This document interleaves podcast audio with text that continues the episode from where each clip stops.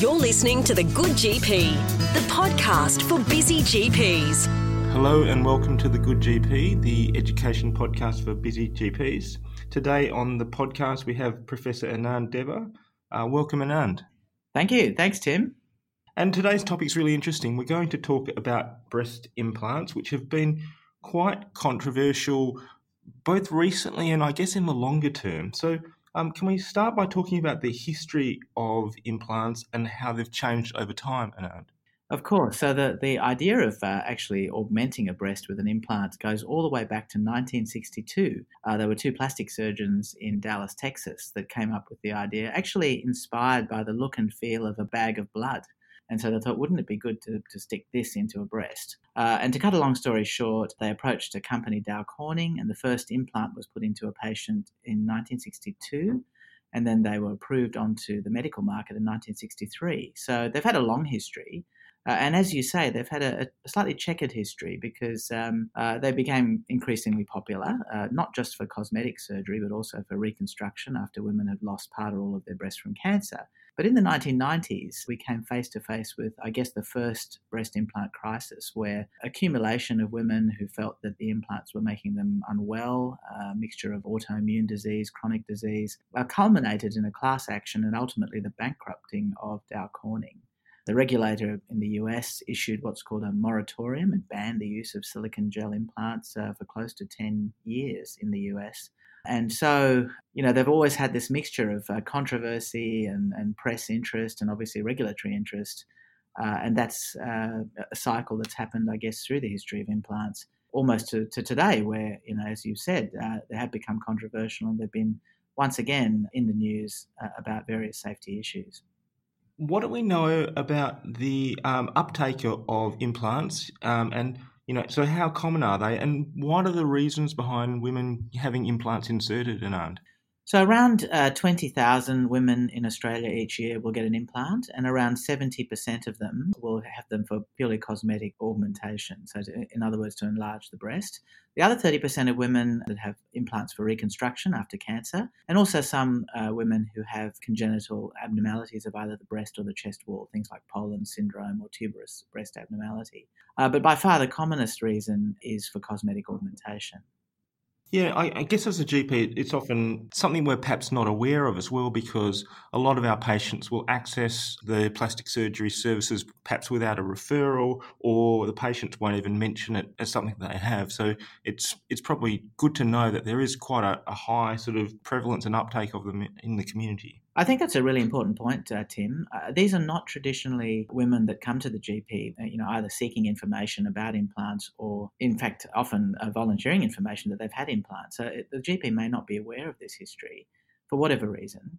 And you're quite right to say that the cosmetic surgery market is kind of it's a parallel medical industry. Uh, you know, most of us work in healthcare, pretty much delivering things that are related to, to the item numbers and to you know disease and potentially to uh, traditional medical uh, sort of delivery of care. Whereas uh, in this cosmetic surgery space, it, it's I guess less visible, it's less regulated. There are a variety of doctors offering these services, and don't forget, Tim, there are women that go overseas and have these implants put in as well. So it, it's a really it's an interesting mix of patients, doctors, uh, I guess, a system that sits almost at the edges of, of, I guess, a traditional delivery of healthcare type system. Yeah, absolutely.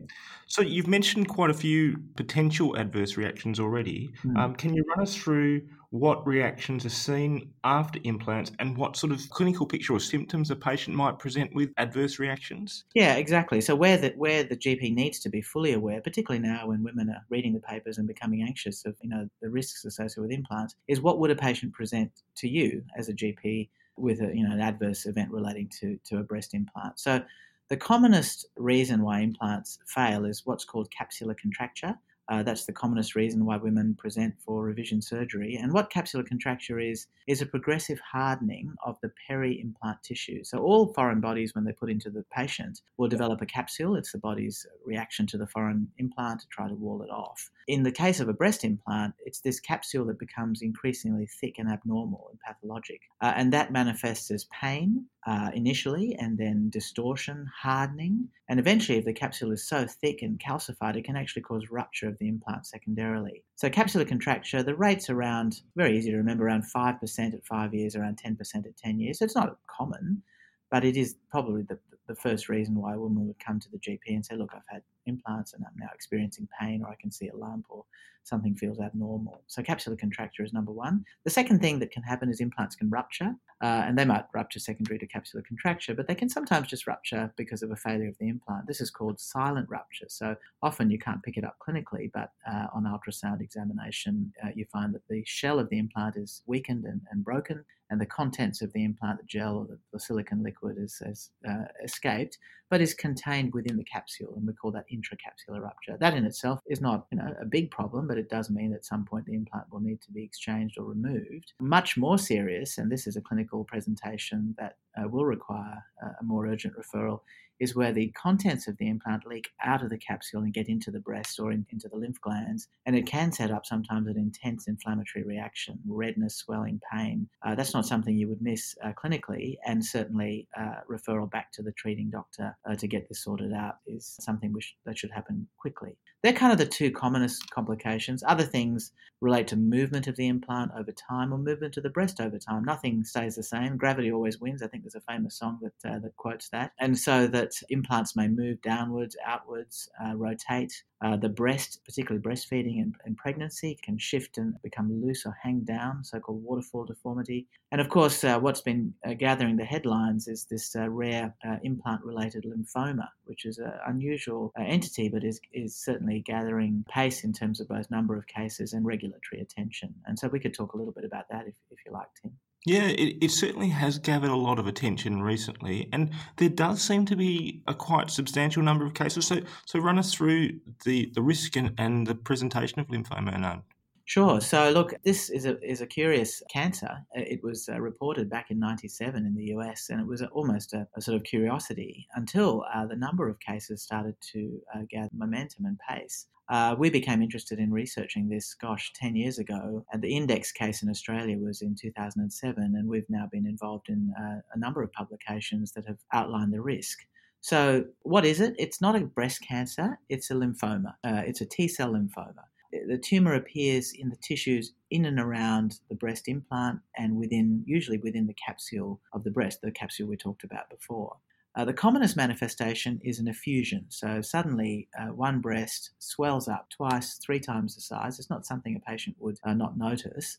And the diagnosis is made obviously clinically, but then followed with an ultrasound where the fluid is sampled. And within the fluid exist these uh, malignant anaplastic lymphoma cells. That's how the diagnosis is made.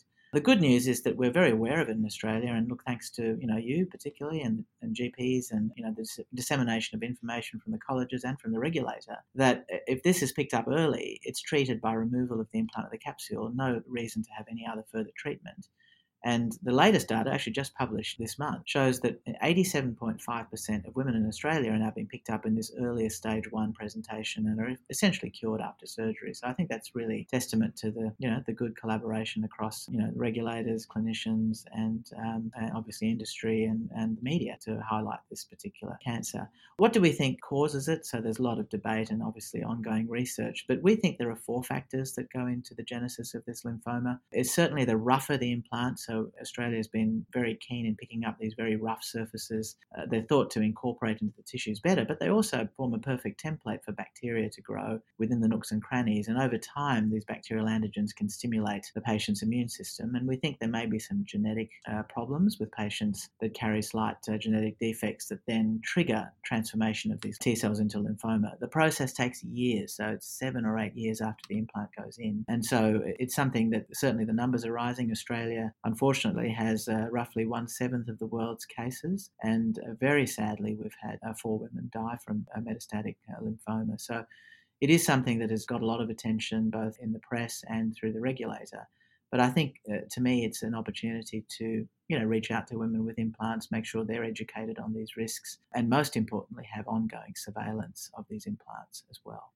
Yeah, and look, I think that's the important point, especially for GPs to be aware of. And mm. let's talk about what, what you would recommend as perhaps follow up for implants. I mean, is it all implants that need following up, and how frequently and how should we sort of follow them up and investigate if need be? This is an important question, and it's one where I think if we go back to the original problem, which is that in 70% of women it is cosmetic surgery and it's not really well regulated or reported on, that I think we have probably dropped the ball a little bit. And perhaps ALCL is now here as a wake up call for us in this space to uh, put in some, I guess, more traditional medical structures in terms of patient consent and patient follow up. So, in answer to your question, you know, in my practice, and I can't speak for everyone, 20 years when I started, I made the decision to follow up all women that I put breast implants into for whatever reason.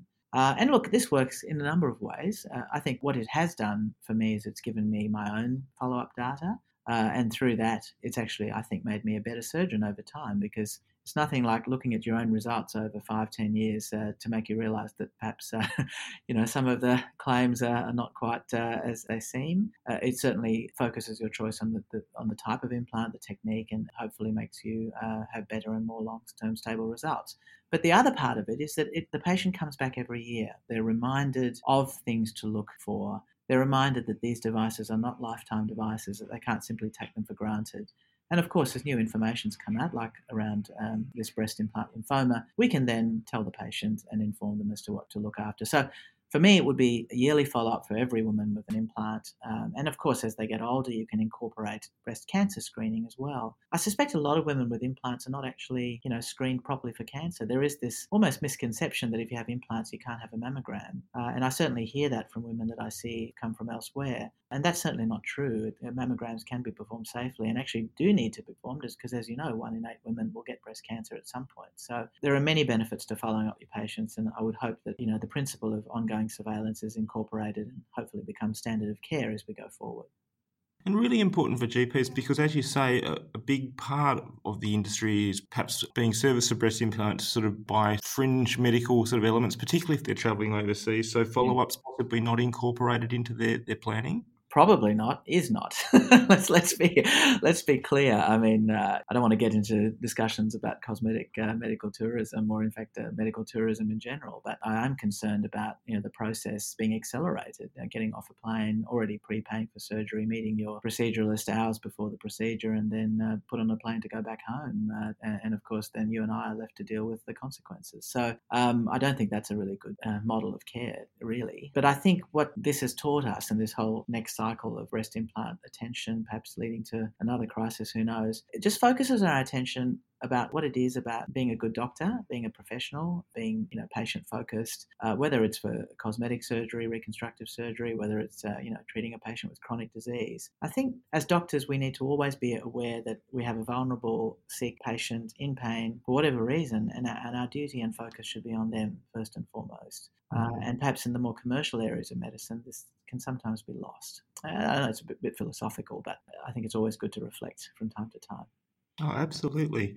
I guess uh, another question, sort of on that, on the sort of topic of, of follow up and, and outcomes down the track, because you would have seen a lot of people many years down the track. And yeah. do you find when they sort of start on this journey of having implants inserted that they're, I guess, thoughtfully consented about where it might go, and, and is an exit plan incorporated into that sort of initial planning process? As as in, you know, someday you'll need to, you possibly will need to have this removed, and you know, this will be the outcome. So look, I, I, think for my sins, and I published on breast implant complications over you know two decades now. I do have a, a, large practice in dealing with implant complications. So perhaps I'm the wrong person to ask that question to, because my perspective might be skewed by some selection bias. I, I do see women who have complications and who tell me that none of these risks were clearly discussed with them. There was this pressure to sign up and have the surgery done, uh, and of course the growth of advertising in medicine and you know social media. I think is a driver for business now in in everything, not just healthcare sometimes has the capacity to skim over some of this detail. So I can only speak for the patients that I've seen. I can't speak for the ones I haven't seen. But a common theme emerges that practices that offer these implants as cosmetic surgery are very light on the risks. There is this time pressure. There is a pricing sort of advantage. If they book in early, they get a discount or cut price surgery to sort of try and entice people, offering of uh, finances and potentially rating of super to pay for surgery. I mean, this is a, a topic with a lot of depth in it. Tim probably doesn't do mm. justice to skim over the surface of a lot of these issues. But um, as I said, it, it, draws down to you know we as a profession. You know, what are we here for? Are we here primarily for the patient? Uh, you know, or are we here for other reasons? And I think sometimes you know if we think about what motivates us in, in medicine and in healthcare, I would hope that it, it's primarily the interests, you know, the reward of being able to help people and deliver good care. That that's the prime focus. Now, if you're successful in business as a consequence of that, terrific. All, all hail to that. But if it's the other way around, I, I wonder whether that's necessarily a good thing for, for the profession. Yeah, absolutely. So, uh, last question, Anand. Sure. How do patients go after having implants removed? Uh, do we see a lot of problems and complications?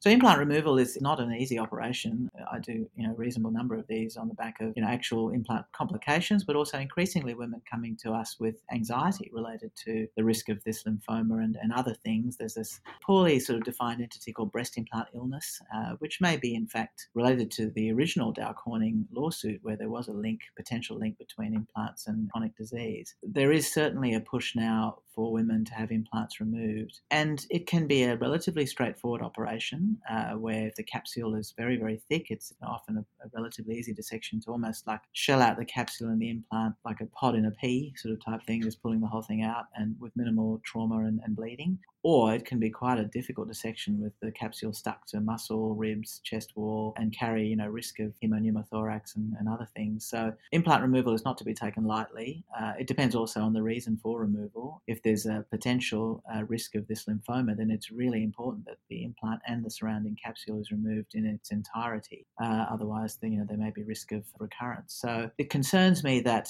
a new business model might be emerging uh, whilst clients are a bit on the nose and perhaps uh, women are starting to think twice or three times before rushing in to have a breast augmentation. I don't want people to then put up explantation as the next business model and uh, prey on vulnerable women who, who may be rightly anxious. So, but the risks of explant surgery need to once again be clearly explained. It needs to be done by someone who knows what they're doing. It needs to be done in a facility where, heaven forbid, there is you know serious complication that the patient can be managed safely, uh, both intra and post operatively. And uh, thanks so much for answering these questions. Uh, it's a really fascinating topic, and as you say, there's just so much depth to it that we, we really haven't even we've just sort of skimmed over. So I really do thank you for talking to us today. My pleasure. I mean, the, aim of all this is to is to get us to think, isn't it, Tim? I mean, I think uh, these um, particular events in medicine, you know, you, you can talk about you know, a lot of things that you know, grab the headlines, but the issue is if they don't stop and make us think and hopefully make us change practice, then it's all for naught because we'll keep making the same mistakes over and over again. Yeah, absolutely. Well, thanks again, Anand.